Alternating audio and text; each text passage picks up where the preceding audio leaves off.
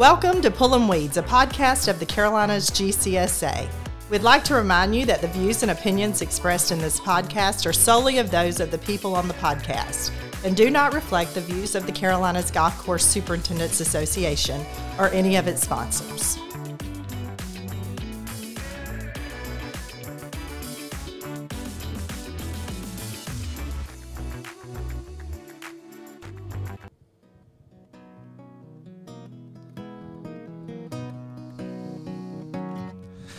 Welcome back, Pulling Weeds, Horry-Georgetown Technical College Sessions.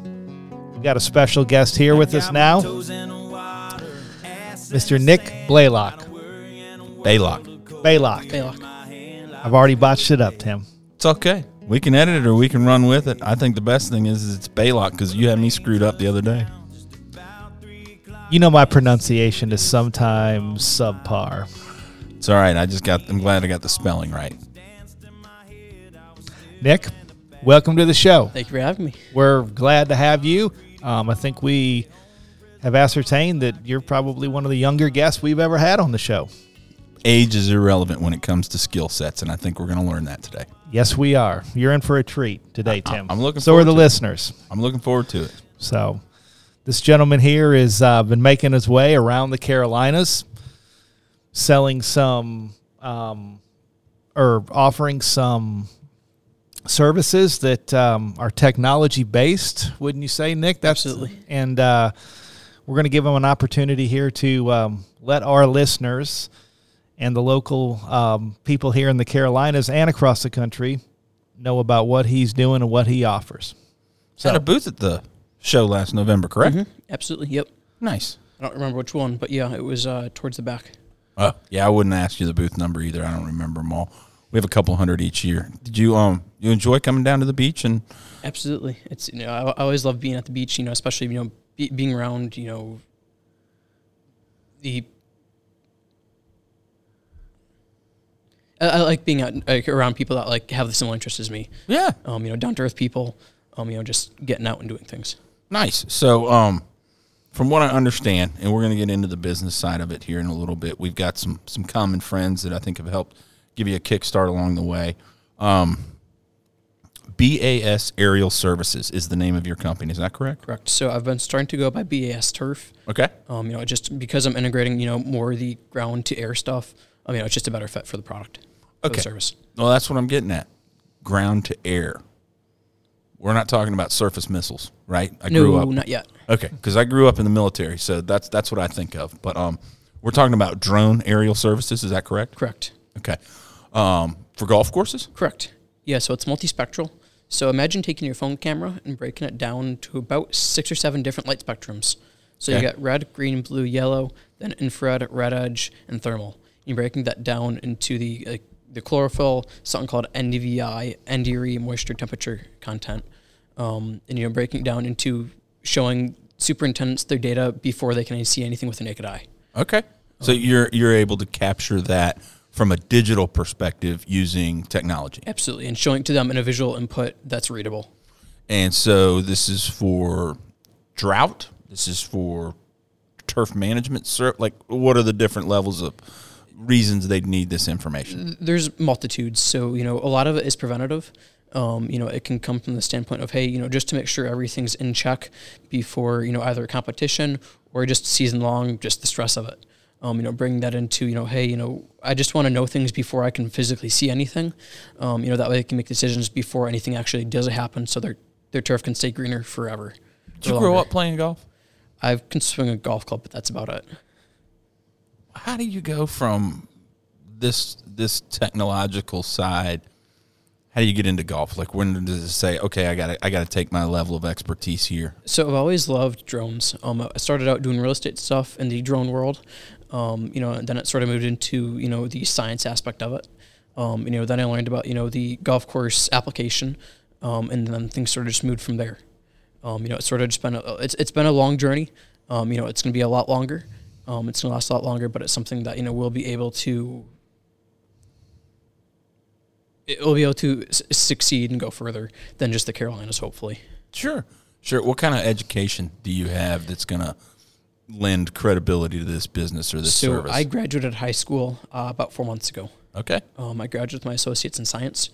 Um, and so, you know, not much turf grass wise, um, you know, science wise, that's where my knowledge comes from. And also, the, like, this, focusing on those light spectrums and everything, that's where um, I truly understand. It's just amazing to me to go into golf and and I, I guess you've figured out that that golf course superintendents aren't just run of the mill, you know, I dare say mow and blow type operations, but there is an actual science that Oh, goes absolutely. into it. And that, that's something I learned very quickly. Yeah. So who are some of the first guys that you that you worked with? Uh, so it's sort of funny. Um, you know, I started to work. I approached Ron Kelly at Country Club of North Carolina originally, um, and you know, I sat down with him. Um, you know, he said he loved it. Let's you know, let's start there. Um, So what, hold on. How do you meet Ron? my grandparents. So my grandparents live in Pinehurst, Okay. um, and they said, yeah, you know, they, they have a really big budget. You know, just go approach them out of the blue. So I looked up, you know, Country Club of North Carolina superintendent, and you know, there he was. I found his phone number through a couple different resources, um, and then you know, things just sort of went from there. That's awesome. This That's guy is resourceful, Tim. Well, no, and it's good I can that find a just about anything and anybody. So Well, no, and the, it's good that the, the superintendent was receptive to that as well. Yeah. Right? Because what you're talking about is, is somewhat new technology. absolutely. So the technology's been around for a little while.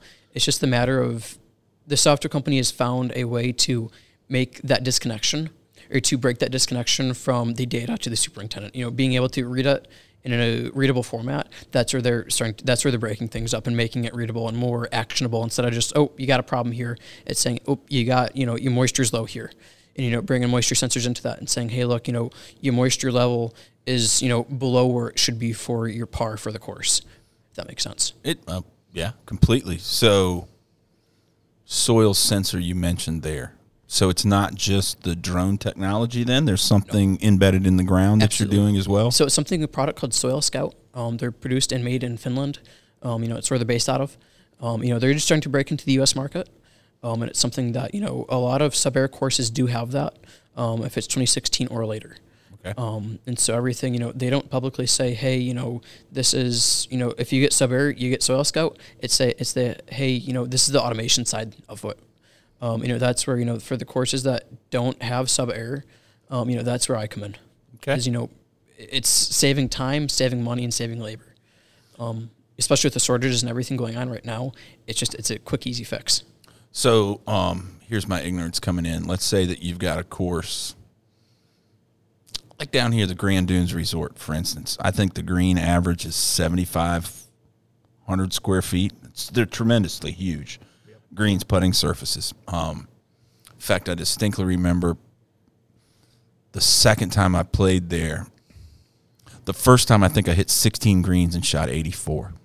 And the second time, I distinctly remember not hitting greens and chipping and putting, hitting like three greens and breaking 80, just so I didn't have to three, four putt as many times. Well, my point is with that large green like that, does that need multiple sensors? Yeah, so it's not just one sensor per green.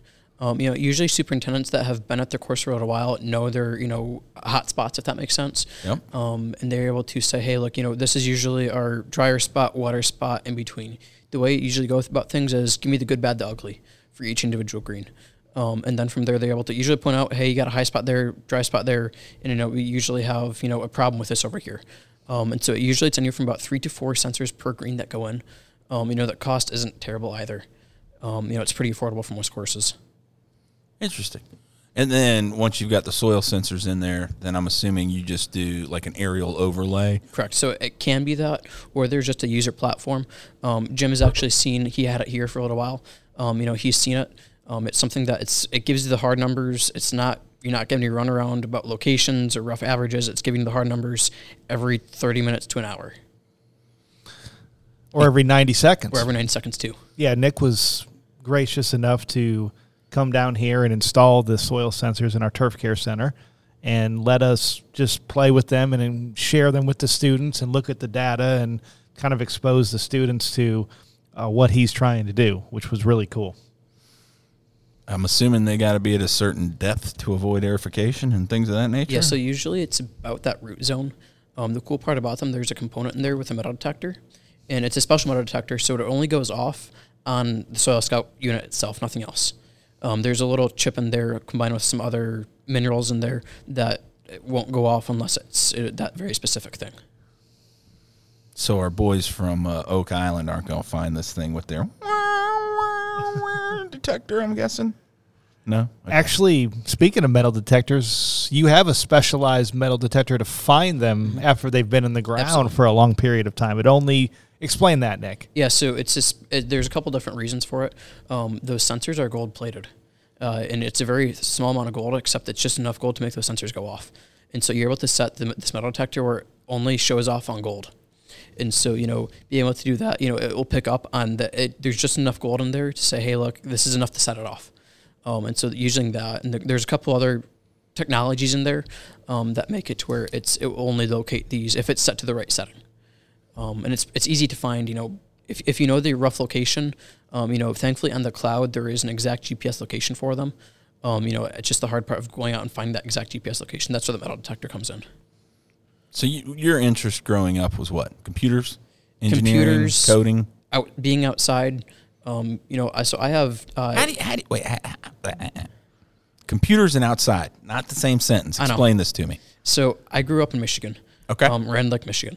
And so, you know, I've always loved being outdoors. You know, we had four or five acres up there. Wonderful. Um, and, you know, it's just something that, you know, they, uh, we came down to Charlotte, North Carolina. Um, and, you know, it's just something that, you know, I've always loved being outside, um, you know, doing whatever I can outside. And then, you know, just combining that with, you know, the computer side of things is, you know, just bringing those two worlds together. How your allergies treating you down south compared to up north? Absolutely terrible. Yeah. No fun, is it? That's what I have a noseband on. That's what that's for. yeah, no, I, I figured as much, man. I figured the, the poor guy got into the pine pollen down here and just not having any fun for the last probably six, eight weeks. Yeah, about. I'm also allergic to mold, a whole thing, whole slew of things. But yeah, No fun. No fun. Hopefully we grow out of some of those. I think I failed every one of those little pricks they put on my back for the allergen test growing up, man. No fun. No bueno. So you mentioned earlier about real estate was kind of where you started, Started in uh, in uh, do, using drones to kind of start a business, right? Yep. Uh, talk a little bit about that. yeah. So I started out using drones. Um, you know, when I was 14. Um, you know, to get your pilot's license, you have to be 16. So I had my mom, my mom get her pilot's license, and then you know, at one time I was working for a large number of real estate agents, um, and then you know, I learned about the opportunity with golf, um, and the you know, the golf course management side of things, and things just sort of took that turn from there. Um, you know, I still get calls on a daily basis, ask real estate agents asking me to come do things for them. Um, but you know, I'm sort of turning my attention right now personally to golf. Right. So there's a there's a void out there for uh, real estate agents need people that are good drone pilots to take photographs of their properties, right? That, that's the problem is that there is a large, a vast number of pilots, drone pilots, certified drone pilots, Part 107. Um, there's a vast number of them. The hard part is is competing because it's it's their part time side gig that they charge 50 bucks to come out and you know they'll spend three four hours doing that. It's not worth it for me to compete with them if I can go make a lot more money working for golf courses.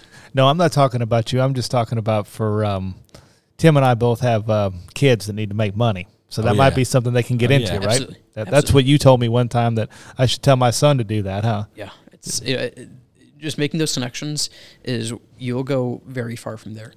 Um, you know, I reached out to a real estate agent. Um, lo and behold, he was he used to live about five miles from me up in Michigan. Um, moved down about 12, 10 miles away from me uh, in Charlotte. Um, you know, he used to he was a uh, youth entrepreneur leader at a local university, um, and you know, so he sort of helped me with that. I Um, you know, just going the business side of things to where you know I don't really have much experience. That's awesome. Good for you, man. So wh- where'd the, the fascination with flying come from? it's always been I, I- I grew up flying. Um, you know it's just something that you know I've always loved doing. Um, you know it's just it's taking that and putting it into a more economical side of things where you know I can make money working for myself. Um, and that's where that comes into play. So that's the goal someday is to have a plane, a f- fleet. a fleet yes. That's the best way to say it. You have a fleet of drones right now, don't you? a large one. Very yes. Getting larger. by oh by the week at this point. You know I got right now 18 different drones. Um, you know I'm working with companies right now um, you know building some and developing some right now in Texas. Um, and you know just building that specifically for agriculture. Um, you know I unfortunately can't say much about it. Um, but you know it's just something that you know a couple of year about a year down the road there will be something huge coming out in the US market. So, so I hunt a lot out in the Midwest, and typically because we hunt on farmers' land, we, we have conversations about advances in technology, and it seems to me I'm always seeing something out there before I see it in turf. Obviously, with the ag and the R and D and what can go into it, and the amount of money that they have, and so um, I've seen some. I think you posted one the other day, but some some non-successful, and I'm sure there have been some successful um, drone spraying operations that- Absolutely. that, are going on. Um, and, and if you can't get into it, I understand, but I would assume that one of the challenges is with weight, size, and it, not only that, but equal distribution, obviously from the height. But um, you think we'll see it to the point where farmers will be able to aerial apply applications They just as are. efficiently as So what I'm working on right now is, you know, there's already crop dusters. Um, you know, there are still tractors that can spray a lot larger uh, quantities. Um, you know, the drone stuff is coming in for the specialty crops. Um, you know, for the stuff that you know, not corn, wheat, soybeans, whatever. That that's the large and somewhat profitable. But you know, get into the sorghum, the hemp, uh, the marijuana, some tobacco stuff. You know, the higher yield stuff, the higher um, it costs more per bushel to buy. Um, you know, that's where this stuff can come start getting in because it's it's specialty application. It's not just a generic one spray fits all type thing. and for different topographies where some of those products are grown Absolutely. that you can't just run traditional tractors, Absolutely. You know, I'm especially dealing, in vertical slopes. I'm dealing with a course like in the mountains right now in North Carolina, um, and they're you know they have a they have a hard time with their slopes, um, you know because they're in a valley, and so they can't get up they can't get spraying on their side in their valleys for their uh, like on their valley walls, um, and so you know that's where I'm working on a solution right now is to become help go help them sort of it's bring it by hand I can spray it by drone. Um, you know, there's drones out there that range from about 10 feet wide to 23 feet wide. Um, you know, some of them carry 10 liters, some of them carry 100 gallon drones. Wow. Um, and you know, that's some of some of the stuff I'm working on right now. And so then you'll even be able to match up, for instance, GPS or topo maps or whatever it would be. So, That's been done for about five years. well, when let's say you're on a slope, you know, and you got one side higher than the other, obviously you can't spray at a consistent rate coming out. Absolutely. Products won't. So, I mean, they can. What's the right word? Uh, Calibrate to. Ad- Adjust Spray their, is their certain. flow. Yeah. Absolutely. Yeah. So that's something, you know, that that's one of the drone manufacturing side.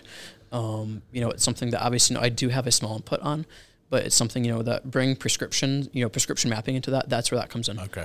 Um, and, you know, being able to calibrate, you know, hey, you know, based off of something called a KML file, which is essentially it's a glorified drone path, um, and you know, being able to look at it in 3D space instead of just 2D space. Interesting. Interesting. So, what? How long you been flying? Uh, I've been flying drones since I was about 10 years old. No, I mean you. Do you have your pilot's license? I do. A couple Uh, years. Yep. So I've been flying since I was about 13, commercial or not commercially, um, as a private pilot. Um, you know, I got my pilot's license before I got my driver's license. Wonderful. Um, so, you know, it's just something that, you know, it's still, you know, I'm still learning every day, still getting more accreditations. Um, but it's just something that, you know, it's still a work in progress. Do you fly yourself from the to the beach, for instance? Absolutely. I'll So- fly anywhere I want when I want. Nice. You have a plane? Ap- Yep. Just So- one? Uh, family has two. I have one. Um, it's, um, I was going to fly down here today actually, except I, I need waiting for a new prop to come in. Um, but you know, that's something that, you know, it's still a work in progress, as I said.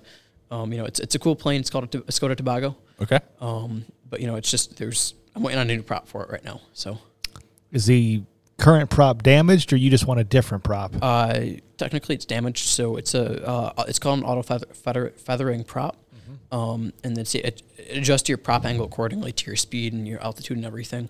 Um, and so one of the hydraulic lines needs to get fixed, and so you know it was time to, it was time to do an engine overhaul anyways, and so we did that. Except you know then we found the prop was uh, damaged, so just time to get a new one. Interesting. So Pilot the- problems. Not aware of them. Never had 'em. had them. They're custom made, I think out in California or somewhere. So um, I love aviation. I'm not a pilot myself, obviously, but my dad was growing up, and Mine too. yep, he used to have a Piper Cherokee, okay, and uh, um, but I I always have enjoyed flying, and uh, I hate it. I, I I would go up with you, Nick, if you'd ever. I'll take me. you up absolutely. Yep, I would That would be fun. Absolutely. Yep. I'll come down here sometime. and Yep. Do it. What's the um, what's the farthest away you've flown from home base? California, by Wow. myself. Um, yeah. How long does that take and what in your plane? Uh, 14, 15 hours, Refuel how many times? two or three. So I mean, it's not terrible. No. Um, you know, it's just it, it's long. I did it by myself actually. how far? How high are you flying? It ranges depending on multitudes of things, cloud coverage. Um, But average average cruising altitude. probably fifty six hundred feet, if not Yeah. a little higher. Okay. Nice. You know, just just depend, as I said, depending on what plane I'm flying, um, but also you know just what what I'm flying. Um, you know, weather conditions and there's a whole slew of things that I have to take into account: fuel, weather conditions, wind speed, um, barometric pressure. There's, I said, there's a whole slew of things to just uh, Oh yeah. to. Yeah. No. I. I like driving. I'm fine with that. You that. afraid of heights or? no. No. I just. I don't know. He loves to view the countryside. I do, and I would probably enjoy flying more smaller airplane. you don't realize how much of a change it is from commercial to private. It's Yeah. it's drastic. 'Cause Yeah. you're in control. You're not number one. Your your elephant's not in someone else's hands. You're in control. You make the decisions. Mm-hmm. And so you know, obviously, there's a little more turbulence up there because you are in a smaller craft. Um, but you know, it, it is. I I personally like it a lot more. Yeah. Um, no, I think that's the difference for me. I'm not a big fan of the cattle call, getting on and dealing with all that. And anyhow, yeah. So let's look to the future a little bit. Where do you see yourself in 10 years? Weapons manufacturing.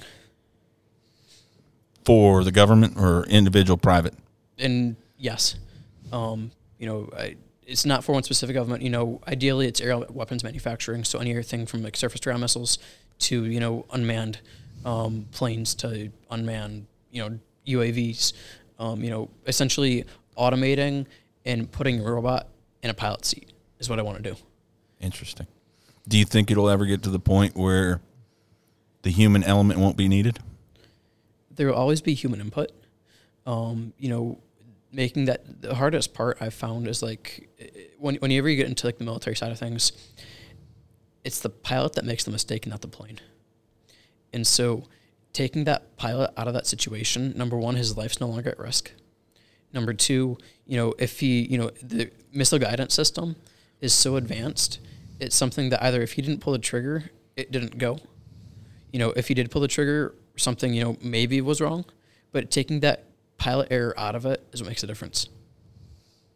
And so, you know, fixing that pilot error, not only for military, but also for commercial applications. So, you know, automating the commercial flight route. You know, th- that's what I want to do. There's not a viable option yet. There probably won't be for another 50, 60 years. But someone needs to start working on it. And someone needs to make it accurate and where it can be done repeatedly without error or flaw. And that's what I want. That's what I want to do.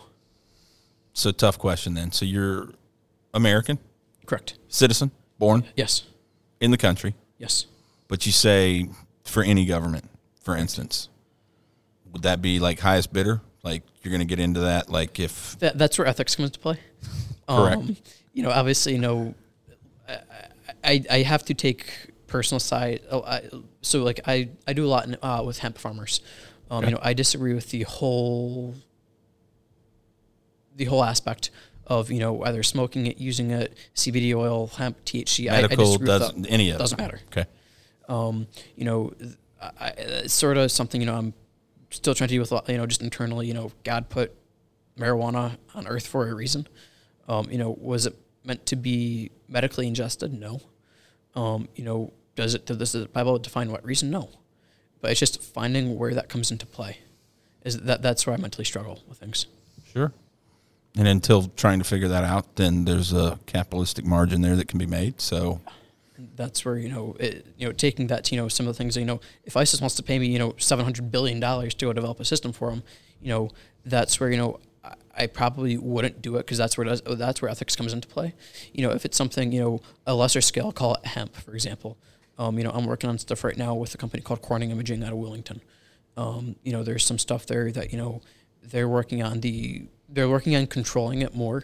Um, you know by you know finding those THC levels by drone um, and being able to like accurately display those on a screen where a hemp farmer can go say, hey, look, you know, we got a couple plants up there that their THC levels are too high to be even continue to grow. Because, excuse me, um, at that point, those are no longer considered a hemp plant; those are considered marijuana plant, um, and that's where those those problems Sure. come in. Interesting. So you can use drone technology to try and figure some of that out as well. So that's the yeah, I get that smaller scale. Again, I'm just I'm seeing these sprawling, like you say, wheat and corn fields just across America. And, and I don't know if it'll gonna- to the point of wheat and cornfields, um, just due to some U.S. law. Um, you know, just the size restrictions of drones and you know the capacity for them to be unmanned. Um, you know, you can go have a unmanned sprayer tractor out there. Um, you will never be able to have more than about three unmanned drones out out of one person's control. So let's talk licensing then. Um, Jim, do you have a drone license? I do not right now, but I'm planning on getting it this summer through the the college is going to um, have a education um, seminar, I guess here where you can go through it and get your license, and I'm planning on doing that. It's a dumb question here for, I'm, I'm, for our host. I'm I'm just right on Nick's heels. I'm right behind him with all this stuff. what like on what spectrum are we talking about? Every single one. Because I don't even know if you're you're sniffing his dust, much less seeing his heels. I'm Um, not. I was being facetious there for sure, but uh, So like, okay, you said you you know you got to have a certification, right? Mm-hmm. Okay, so we're at Best Buy, and you know DJI or whoever's got four different models sitting there. So you can go buy any drone you want. That doesn't mean you can legally fly it. For 99% of the drones you can go buy at Best Buy, you can fly them all day long. Matter of fact, 100%. Every single drone they sell, it's getting into the specialty. It's either overweight, flies too fast, um, you know, it goes farther than what you can So there's a see. set of parameters of flying a drone that make you go to that level to you need to be certified. Absolutely. So any of these little whatever I call them mom and pop So drones, like you can go buy and you fly. Take any sort of payment, whether it be transacting a service or you know you do something in exchange for something else for dr- any sort of drone work. That's when you need a license. So you selling real estate photos, for instance, You need a needed to be licensed at that Absolutely. point in time. E- even if I did those photos in exchange for a commission for realtor, still need a license. Correct. Okay. and the weight of the drone um, has some bearing on the on the different regulations as well. So Go through that for if us. If it's over 55 pounds, it needs to be, you need to have a special accreditation by the FAA. Um, you know, if it's under, I believe it's 250 grams, it doesn't need to be registered with the FAA at all. Um, you know, I, I, those numbers. can Man, why is mine like two fifty nine? They do that on purpose. that's why the some, some of them do make it 248 grams or whatever. yeah that's the mini that I have, Yep. it, and that's why it's like that is because it's under that threshold. So right? you don't need to register it. That's that's the whole design of the drone. Oh, that's what I got then. Yeah. I got the same one. I don't know what the number is, but it's it's definitely a, like a 0.99 instead of like a rounded So- number. Yeah. That's interesting. I wonder what I could have got for that extra gram. And then sometimes you put a different battery pack in them, and they go over the weight, and then it, it nullifies So that too. that- well, not quite. So that weight is takeoff ready. So that's battery, gimbal, any sort of extraneous strap-on thing you need to add on there. That needs to be included in that weight, yep. legally speaking. So if it comes in the combo or the bundle pack and it attaches, you're probably okay then. Correct. So you're probably weighing less right now without any attachments on it, is what I'm getting at. Yeah, I mean, I was looking into getting extra batteries for it, and there were different types of batteries, and it said the the longer life batteries. Um, it said in the fine print this puts it over the 249 Ah, gram yeah, weight, I so it's no longer classified as ultralight or or or whatever. So, um, Where did you learn all that information? Studying for a pilot's license. Similar paths with drone or no? Just different certifications altogether. Different certifications, different requirements to like for knowledge base. Um, all FAA based. Correct. So you know there, there's a lot of stuff. You know, for your pilot's license, you're gonna see that there there is a lot of you know you're talking you get into like the angles of attack and stuff like that, which in a drone you never use unless you're flying a fixed wing. Um, you know, for a quadcopter, you'll never see an angle of attack. You'll never see, um, you know, center of gravity ha- does have some input, but like you never start to see you know stall angles and stuff like that. It doesn't happen with fixed wing aircraft or for multi-rotor um, drones. Um, you know, getting into fixed wing stuff that's a different story. But if you're gonna get into fixed wing, you're gonna be spending thousands, tens upon thousands of dollars. How many hours you got in an airplane? I'd have to look at my logbooks. Probably north of 980 something. Okay, Um, so a long while. that's amazing. When you first met with Mr. Kelly over there at Country Club in North Carolina, um, Have you ever called him outlaw? He told me to call him outlaw. He told you to call him that. Yeah, have you- have you seen his office? Oh yeah, I've been there. Yeah, There's Yeah. little poster on there that says outlaw. yeah, yeah. I was just making sure. I, that's awesome. Outlaw. so you you went and saw him, and he kind of was instrumental in getting you started, and um, So he shared with me uh, some courses to approach. Um, you know that they would either have an interest in it or they could get me in touch with other people. Um, and that's sort of you know that's where that comes in is you know just making those connections and growing what I do um, to become um, you know hopefully what I will become, but become what I already have become. So what do you offer in a golf course other than soil sensors and some 7D mapping? I Sorry, so- uh, it's layman's terms. That's no all I know. Um, so I can do multi- I can essentially do anything they want with drones. Um, you know, whether it be for promotional videos, um, you know, to la- mapping out the irrigation system. Um, you know, that can all be done seamlessly, which is the cool part using drones. You're not the guy who flew that video at the Players Club for. Sawgrass. yeah, you didn't. You So I, I have those capabilities. I do. I have drones that go faster than that. I mean, I I, I don't. and that's like a f- that's like a pre-planned route, Oh, was it absolutely, not? Like that that kid wasn't there going through those windows doing all that with his no thumbs. that, that that was planned. He, the guy was practicing on simulators. Um, you know, that was planned probably about a month and a half, two months in advance. so like everybody that walked by, it was all timed out for that Oh, two absolutely. minutes. But it was like, okay, he's going to be coming by at 131. oh, absolutely. Okay, that's awesome. It's like almost an entire movie production. Oh yeah.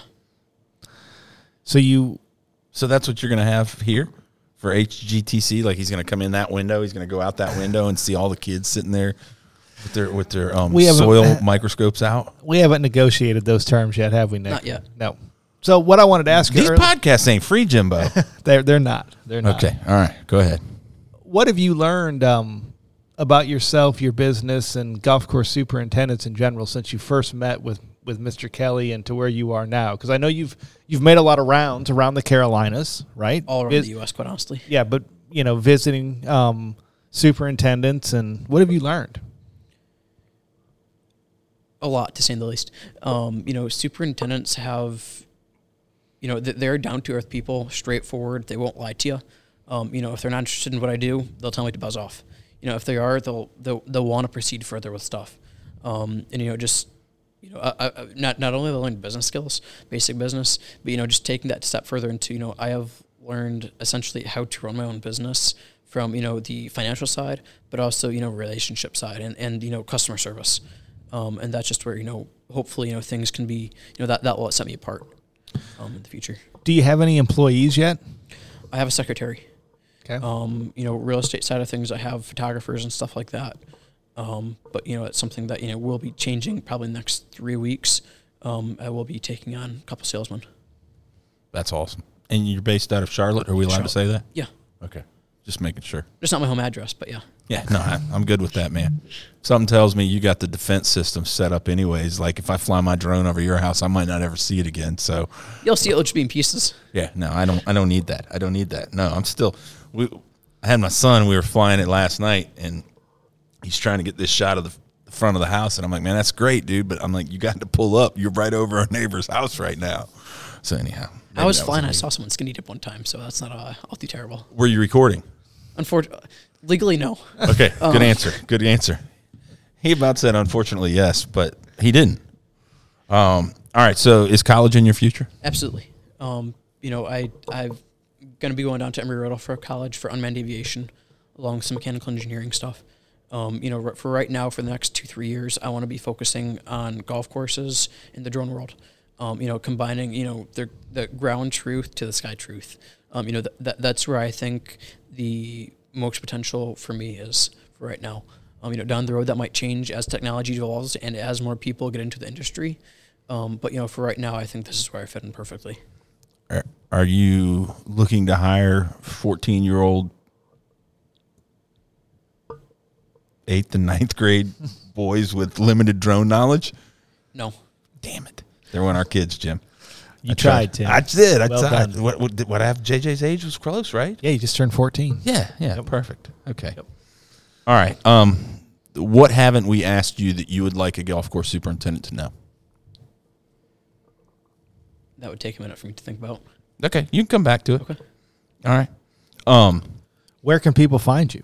So Twitter, Facebook, LinkedIn, um, www.basturf.us. Um, you can reach out to me. Call me at 704-388-1493. Shoot me an email at nick at basturf.us. Um, you know, feel free to reach out if you have absolutely any questions. Twitter handle. Uh, Baylock Nick. B-A-L-O-K. It's not Blaylock. Nope, it's Baylock. That might stick, Jim. Baylock.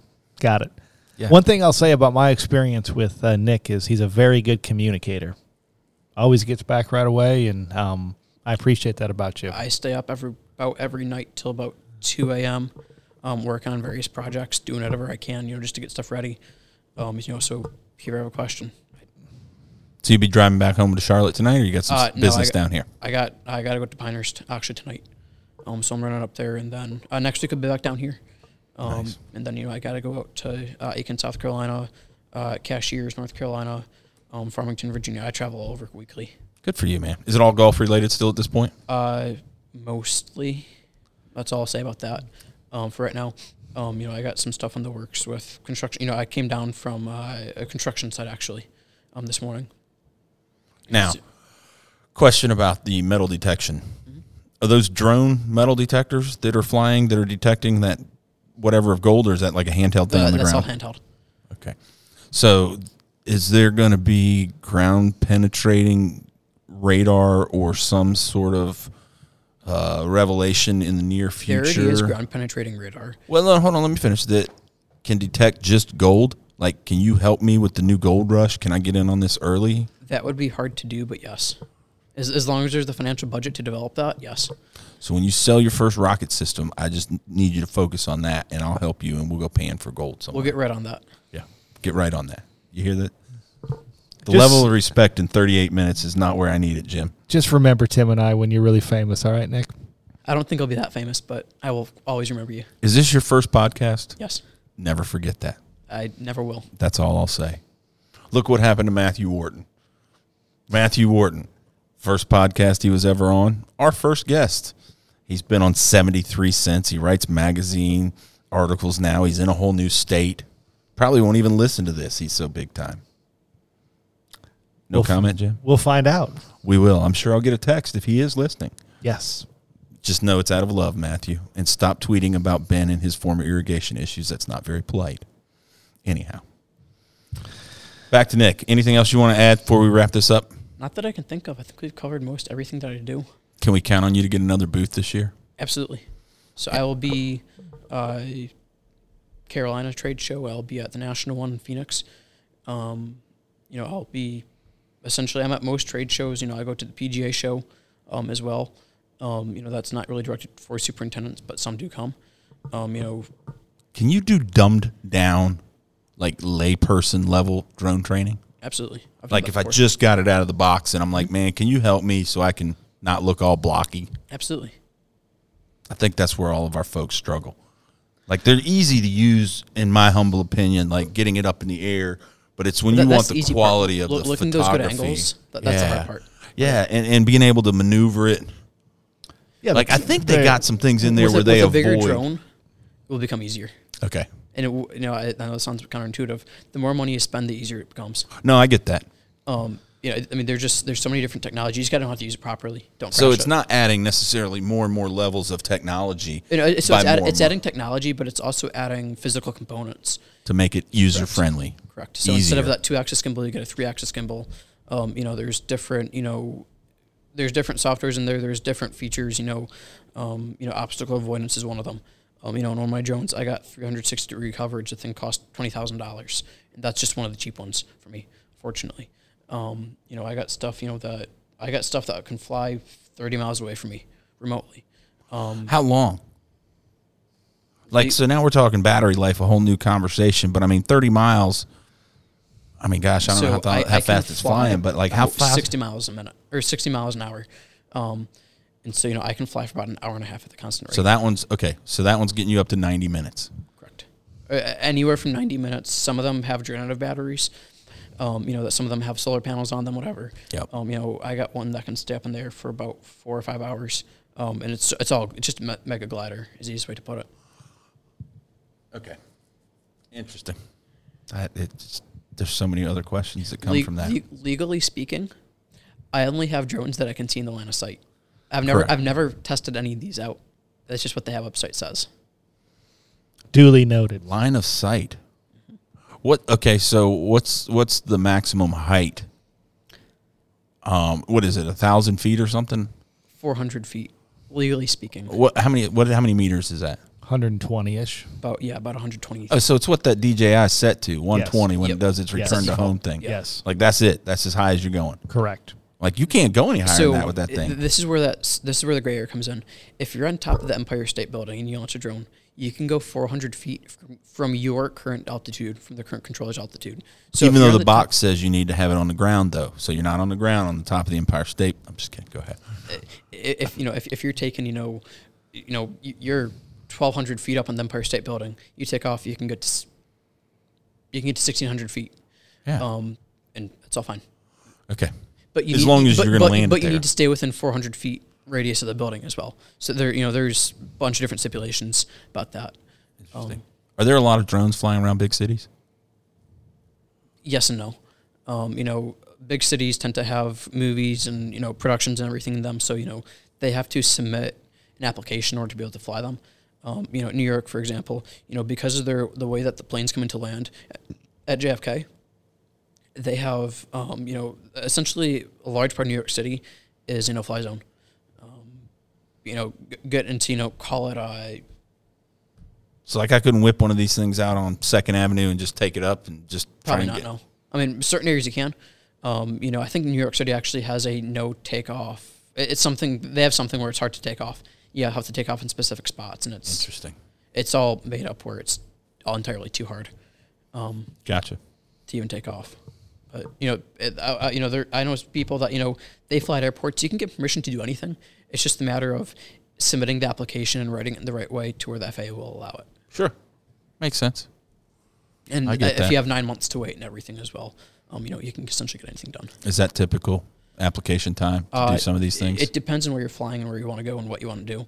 Um, you know, I can get instant. Uh, uh, I can get like instant uh, approval. You know, probably within 30 seconds. You know, for calling it flying out like you know with about, about three miles away from Charlotte International Airport.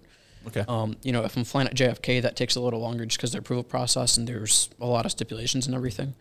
Um, you know, if I went down to Miami or to uh, uh, West Palm Beach, um, where Trump's uh, house is, you know, I couldn't fly there just because that's a national restricted no-fly zone because of it's in presidential. so, what happens if you throw one up in the air? I'll have people come track me down. So, there are things within that airspace that can find Oh, that. And then within once they've found that, there's a device number. I'm assuming that will serial then number. match Yes, to your phone or whatever it's transmitting to correct. through IP so the, the FAA or is whatever. coming out with the remote ID compliance.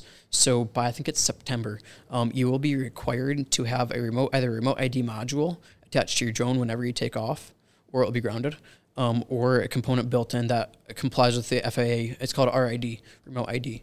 Um, So if you bought a drone before that date, you're gonna have to go buy this it- aftermarket thing and attach date. it. It's about the the physical components in there that will that are able to transmit the data. Um, you know, the FAA has a whole list of them that are allowed on there that are compatible. Um, you know, a lot of this firmware side. Um, but you know, it's something that you know, it's not necessarily the date. It's more about the product itself. So when you're using a drone and you're flying it, and let's say you're not doing anything with it, just flying it, and then you decide you want to start recording, does that take more battery? That's a great question. I don't think so, because I mean, in reality, the camera's still on. I mean, the cameras is still, is still you're still getting that live feed. It's just a matter of like you're just capturing the live feed. It does seem like when you record video that the battery life does shorten. I have heard that. I, I've never experienced that personally. I just thought I'd ask. Um, you know, usually I, I, I tend to fly bigger rigs, so you know I haven't really I've never really messed with a Mini two or whatever. Um, so, you know I don't really know. I mean, I my batteries just last thirty minutes, but I mean, there's never really an opportunity where I'm not taking pictures or anything. Um, obviously, you know, payload varies, and that you know I, that one of my big drones, you know, it can last an hour with, with its battery, with batteries, with no payload. I attach a payload that goes down to 45 minutes. So it all depends on just, you know, what all is attached. Um, you know, if, you know, the power input, you know, what all, what functions you have turned on.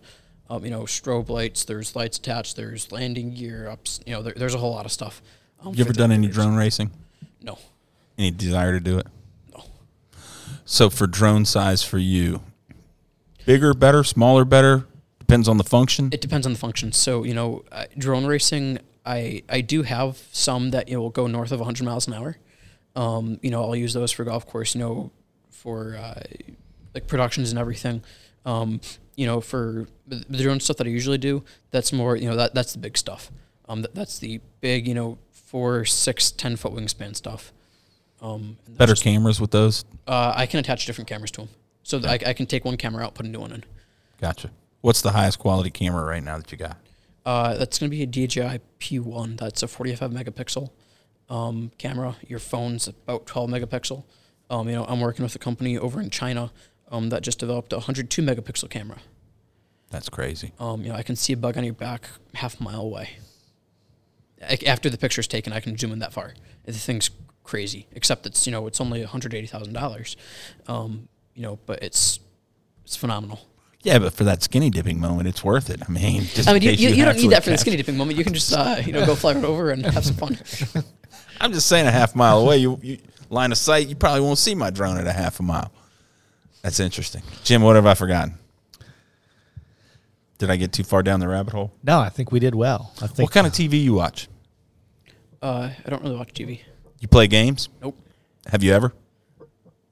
Video games, no. Do you have any hobbies? Uh, being on the lake, being in the air, um, being out, like being outside, um, you know, Flying, flying, um, being on the lake. That's boating or just boating, yes, swimming. boating. You like Jet boating ski? as well. Oh yeah, oh yeah, Jet ski? yeah. We have three GP 1800s. Are you a licensed captain as well? Not yet. Um, you know, I'm, that's something I will be working on. It's just a matter of time. You know, it's just I, I don't have a desire. I mean, I, I can still drive a boat. You know, I got my uh, NC wildlife card. Um, you know, for boater education, but you know, I'm not a licensed captain. Right. Does sonar seem basic to you based on what you're doing? Some of the stuff I can't read. Uh, I was out fishing with a, one of my friends, and he has a, like it's called a Garmin LiveScope. It's like it's a, it's just like a essentially an X-ray. Um, you know, he can see fish, whatever. I, I can't see it. Interesting. So you like fishing? I like fishing That's a good hobby. And you got all these different light spectrums, but you can see those. because I can physically read those because I, I know what I'm looking for Gotcha. versus with fishing and that. Type. I mean, I, I can tell you a fish if it's on like a you know sonar or whatever. But, you know, like looking into like that like true X-ray stuff. I just I don't. uh, It's it, I can pick up some stuff, but not everything. Interesting. Cool. Well, man, thanks for your time. I appreciate it. I thought you were at the beach. I didn't realize you had to come from Charlotte. Here for other business, though, right? Not Yep. just the P Dub. Nope. All right, Jim, are you going to carry us out? I am. Does The- he deserve a little bit of that? He does absolutely. We've um, And do I get a little bit of this? No, no. we got a random song coming up here. My phone's just been playing, but um, Nick, thank you for coming on. Absolutely. Um, just uh, remember, folks, that you heard him here first. Does And this- encourage your kids. That's all I tell you as a parent. Go encourage your kids. This is what can happen. Get them outside instead of playing video games. Amen. That's well said. And Nick, thank you for coming down. Thank you for being here, Thank you and for having me. thank you for pushing technology forward in the turf grass industry. Absolutely. Just another leader in the Carolinas. Nothing wrong with being at home here. Yep. All right, everybody, have a have a have a wonderful day. Thank you all for listening to another episode of Pulling Weeds, a podcast of the Carolinas Golf Course Superintendents Association. Stay tuned as we will have another episode out soon. For further information on the Carolinas GCSA, please visit our website at www.carolinasgcsa.org or call our office at 864 843 1150.